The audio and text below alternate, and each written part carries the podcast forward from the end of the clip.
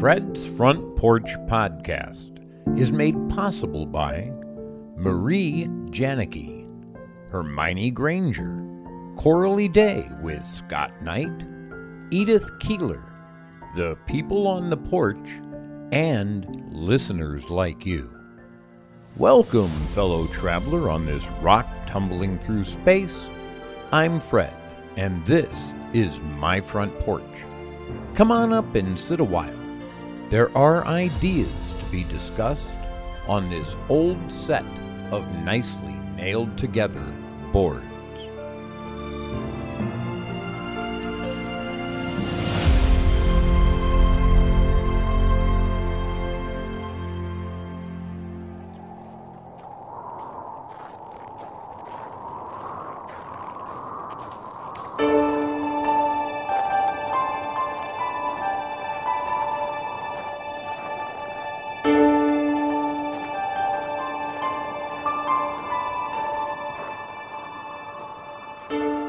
Diabetes and depression and autism.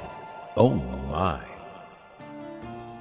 I don't speak for everyone with diabetes, but I suspect this is true for many of us. I have to make a conscious choice every day to stay alive. If I don't choose to eat, my blood sugar will drop too low, and I will go into a quiet coma and I will die. If I eat too much, my blood sugar will skyrocket. I will go into diabetic ketoacidosis and I again will die. There are, sometimes, if I'm lucky, days when my body will continue to function without direct input from me. But most days I have to ask myself, do I want to continue to live? This seems like a simple question. Everyone wants to continue to live, don't they? People who suffer from depression often don't see any point in prolonging their existence. Life becomes, even when nothing bad is happening, unbearably bleak. The temptation to forego the effort is sometimes nearly irresistible. I ask myself every night before bed if I really want to wake up in the morning. I have to search for something to make tomorrow sound more desirable than letting go. This week, it has been creating art that made me decide I wanted another day. There was something beautiful and exciting to accomplish. Sometimes I honestly have no real reason to say I want to see tomorrow. I simply won't do anything to make that happen. I won't actively seek death, but I won't actively fight it either. When all else fails, I remind myself of the love I have in my life. No, I don't have a woman to love me in the, that deep sort of way so many of us prize so highly. But there are people who can be kind from time to time. There is the chance that my Rhiannon will click love on something I post. There is the possibility that someone will tell me how much they love my art. There may be something more I can create which is my greatest act of love. For the past several weeks, someone has been kind to me. She's given me a reason to choose to stay alive. It's worth remembering sometimes that the little, insignificant things you do may actually save a life. Many of you have saved mine. Thus, we see my blood sugar below 106. It was 426 this morning. That's perilously close to DKA time. Someone made me want to live, and I worked hard to get it where it is now. Fred's Facebook, April 29, 2022, 10 p.m. Depression is a significant part of who I am. It is no different or less life threatening than diabetes. It's less controllable than my blood sugar. I can take appropriate steps and test my blood sugar and get verifiable numbers to guide my choices about how much insulin to take or how much food to eat. I can't do that with depression.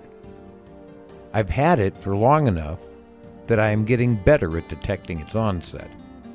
I will sometimes take steps to put it off. When I feel myself being needlessly tired, or when I am feeling sad, even though there's nothing wrong, I will push myself toward a brain cleaning activity.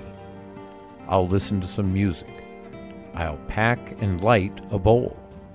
I will seek out Speedy Shine to cuddle me. If it's really bad, I will try to talk to someone. There are only three people other than my mother with whom I regularly communicate. One of them is someone with whom I can discuss my show. One will listen to me talk about my life, but I have to pay a toll of 60 minutes of hearing why her relationship is failing again before I can get to how I'm feeling. The third is someone I'm supposed to be helping, but she will rescue me when I'm too far down. She needs much healing. I do my best to help. The one person who is anxious to discuss my depression doesn't exist in a physical form. I refer to him as my prosecutor. He's the voice in my head that knows every stupid thing I've ever done and he's fond of reminding me of them, particularly when depression is creeping in the window. He urges me to end the fight, to stay alive. Inevitably, he will win. I just try my best to keep him at bay for as long as possible. People who love me, and there are many more of them than I could possibly deserve, love to tell me he's a liar. I'm grateful to those people. Sadly, he's not a liar. He's entirely correct in every assertion he makes, and he has the evidence to back up his claims. He makes a cameo appearance in the final episode of Universe Selectors Incorporated, and he has his own episode in The Prosecution Never Rests. Those are conditions with which I am familiar. I learned about a new one last week. When the final episode of Universe Selectors failed to move my best friend, I was devastated. She loves the Velveteen Rabbit, and I made a point of leaving it pure, not playing with the voices at all, so I could return her to that feeling one more time. And she didn't get it. I failed. I plunged into the deepest and darkest depression I have experienced since my father died 12 years ago. Thank you for contacting Universe Selectors Incorporated. In which universe would you like to be deposited in this endless moment? I would love to be in a universe where there are no commercials. They have the ability to destroy any work of art in which they appear. They are merciless, remorseless, lecherous efforts to separate people from the money they work themselves nearly to death to earn. We can arrange that, at least in the universe in which this podcast exists. There's a link in the show notes that will take you to a magical place from which one can escape much more easily than Hotel California. It's called simply Patreon. Click the link, sign up, and all of these horrendous commercials will disappear forever. Is it free? Of course not. This is a merciless, remorseless, lecherous effort to separate the listener from $5 a month to support this show so it can continue. I'm in a commercial? You're a fictional character. We can do whatever we choose with you. In fact, the next user who signs up is invited to ask to use your name, or by which to be identified in the gratitude. Horace Singleton. This offer expires the moment someone signs up, so act quickly. I didn't realize you were evil. I'm a commercial. Of course I'm But we'll return our listeners now to their original universe, where they can enjoy the show. Help me get rid of this guy. The link is in the show notes. Several things were at work here. First, there was something akin to what I suspect postpartum depression must be. I have a Facebook friend who says I shouldn't compare my feelings to postpartum depression. Fortunately, she appears on my page only when she has a criticism to make, and I'm convinced she doesn't listen to this show. Such people annoy me. I promise you I will never tell you you're not allowed an opinion or to imagine something because you're female or in some other way different from me.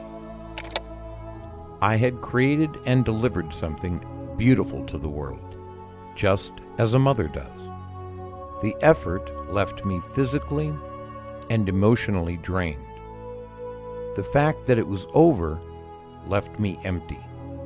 I was, at that moment, particularly vulnerable to depression.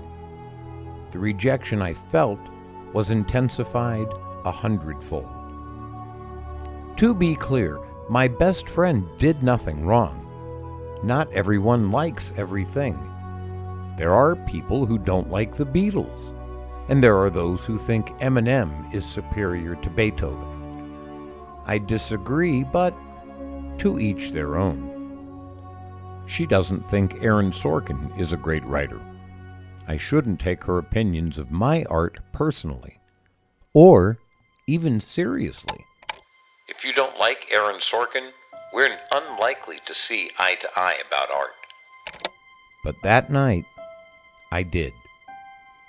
I decided to give up my show. I was a failure. I was worthless. I didn't even need to continue to suck up everyone else's oxygen. The prosecutor was about to win his battle to end my life. This is a Facebook exchange between myself and a good friend. I said, The people who have heard it have been entirely unmoved. I don't understand. I guess it was. I don't know. It failed to move anyone, is all. My friend said, Fred Eater, did someone say that directly? Because I am seeing several likes, three of them. That is a good amount of likes considering the metrics of your audience you've previously shared. The ratio matches what is typically seen. You also have an audience who returns rather faithfully to hear your work. It seems as though the prosecutor might be telling you untrue things. That makes sense when you have obviously put a lot into this project. You're emotionally depleted and overexcited. That's the perfect time for the prosecutor to swoop in like the asshat it is and tell you all sorts of horrible shit. Specifically, rejection, sensitivity, dysphoria shit. Don't listen to that. You made something you're proud of. We will listen to it when we have the ability. We will like it. I have no doubts. I liked the last couple. I just need to set a good chunk of uninterrupted time so I can listen to all three and digest them. We may or may not comment depending on where we, your audience, are in our own heads. We are your audience, though. Breathe. Rest. Give us time. I had never heard the term rejection sensitivity dysphoria before. I decided I needed to learn more about it. My friend Jen sent me a TikTok video describing it. That helped me. I did a Google search to learn more. This is what I found.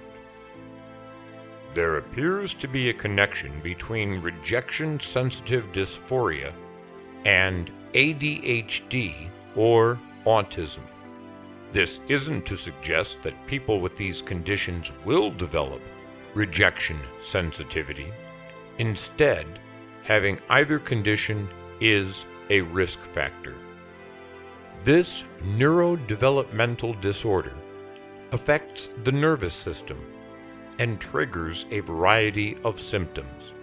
Autistic children or adults may have difficulty communicating and socializing, and sometimes they have difficulty understanding the actions of others.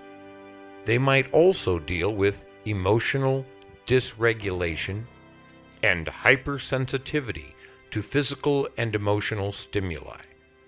As a result, any real or perceived feelings of rejection or criticism can cause them to become overwhelmingly upset. The link is in the show notes.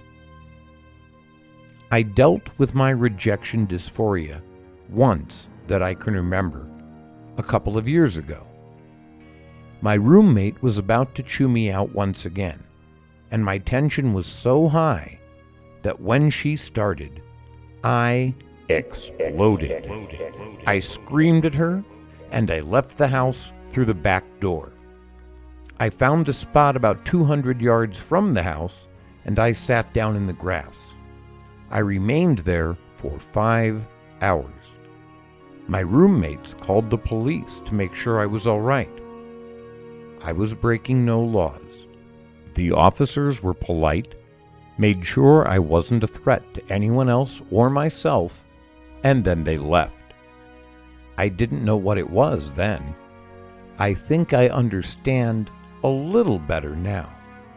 It may have been rejection, sensitivity, dysphoria, or it might have been autism. Perhaps it was both. I have no medical diagnosis of autism, but I am convinced I am, in fact, autistic. I've done a good episode about this already, in which I point out that a lot of the reason I am so drawn to Star Trek is because, without necessarily intending to do so, they have brought autistic characters to life, and I identify with them deeply. Spock, Data, and Reginald Barclay are the easiest examples. They all feel alienated from the rest of the world. They can't deal with human beings as effectively as others do.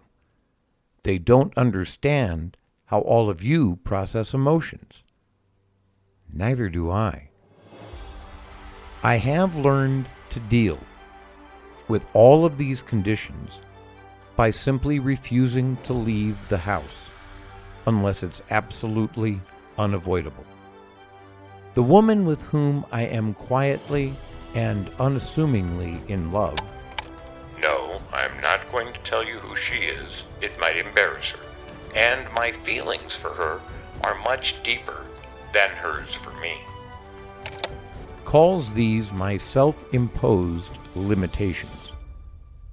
I don't think they are self imposed any more than diabetes is. I think they are the only way I can deal with the world. People don't understand how I can be in love with someone I would be terrified of meeting in person. I don't understand how I could be in love with someone in any other way. My greatest asset is my imagination. I think you saw what I could do with it a couple of weeks ago. I included a sequence with a coffee cup in USI to show how my imagination works.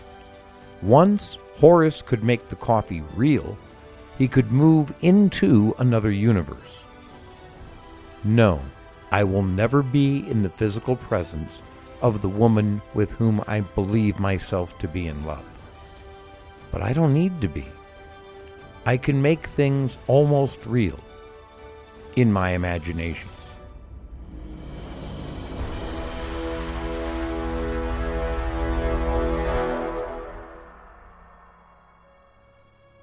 I deal with this massive set of emotional differences by staying inside my house.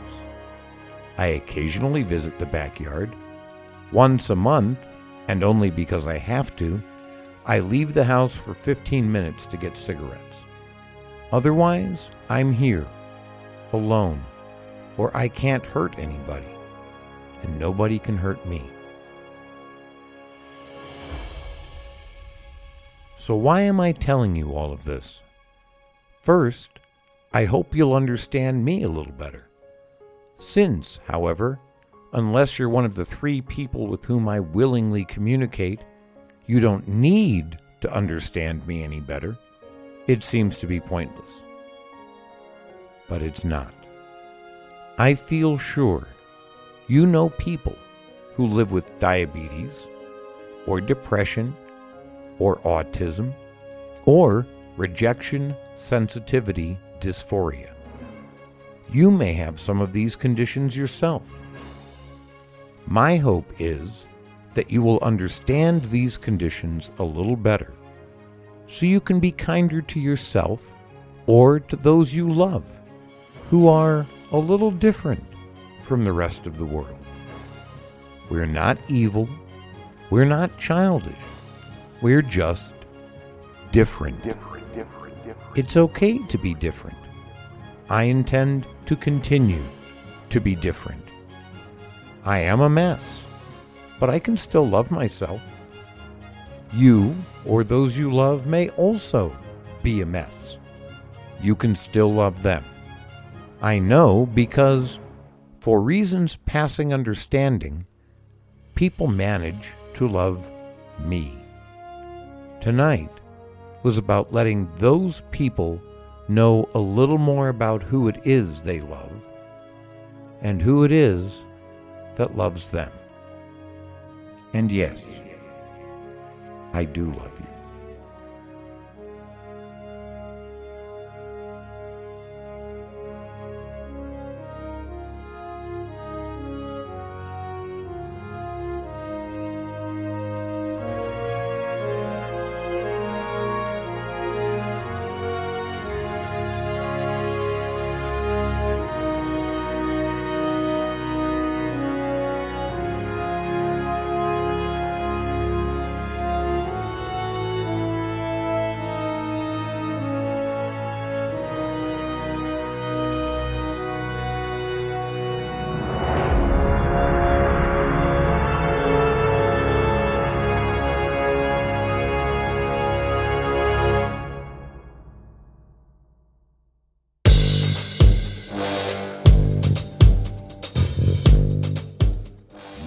Week on Fred's Front Porch Podcast.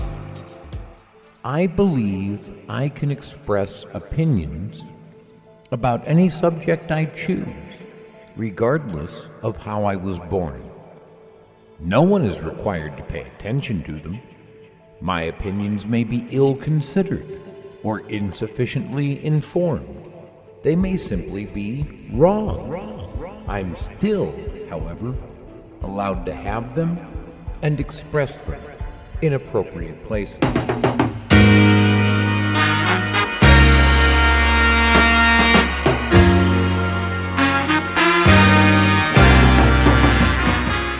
The people on the porch make our weekly get togethers possible.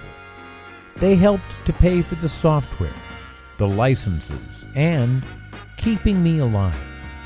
The greatest gift they give to this show, though, is their attention. Without that, I could never find the motivation to continue. To these people, I am extraordinarily grateful. These are the people on the porch. Our producers are Marie Janicki, Hermione Granger, Edith Keeler, and Coralie Day with Scott Knight. Our top patron is Sherlock, the mystery patron. Our patrons are Sandy Brower, Miles O'Brien, Mandy, Kevin Boyce, and Joe March. Our sponsors are Jake Margaram, Stacy Height, Frau Bluka, Greg Roybal, Robert Blomker II, Amos Stewart, Phil Parkman, Judy W. Morris, Chris Donnelly, Corey Pluow, Pavel Shabayev, Claude Burt Lansden, Jesse Rogers, Virginia Rupert, Scott Shelby, Mark Rosema, Natalie, Elizabeth Bennett, and Zareth. Our supporters are Kim, Deborah Rice, Jamie Sassy, The Lady in the Doorway, MJ, Roxanne Wolf, Cindy Mandel, Michelle Sylvester, Carrie DeDeo, Ursula Phillips, Sarah Nimitz, John G., Christine L. Patterson, Corey, Stephanie Hansen. Our very first supporter was and is Jareen. Our top anchor supporter is Zara. Our anchor supporters are Daniel H., Cindy Mandel, A.A. Milne, John Donovan, Stacy Height, and Corey. Thank you for sharing this journey with us. It is in the darkest skies that the stars shine most brightly. All of us will shine together. I love each and every one of you. Take care of yourselves and each other.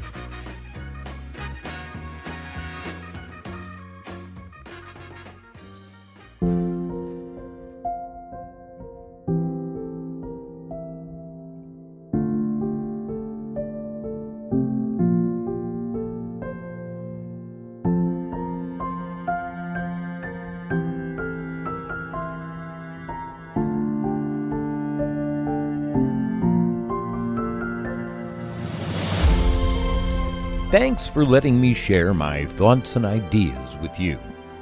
Get your episodes of Fred's Front Porch early and commercial free on Patreon. And now, check out our new website at fredsporch.info. There's no punctuation, and yes, it bugs me too. But welcome to the internet. I'll talk to you next week.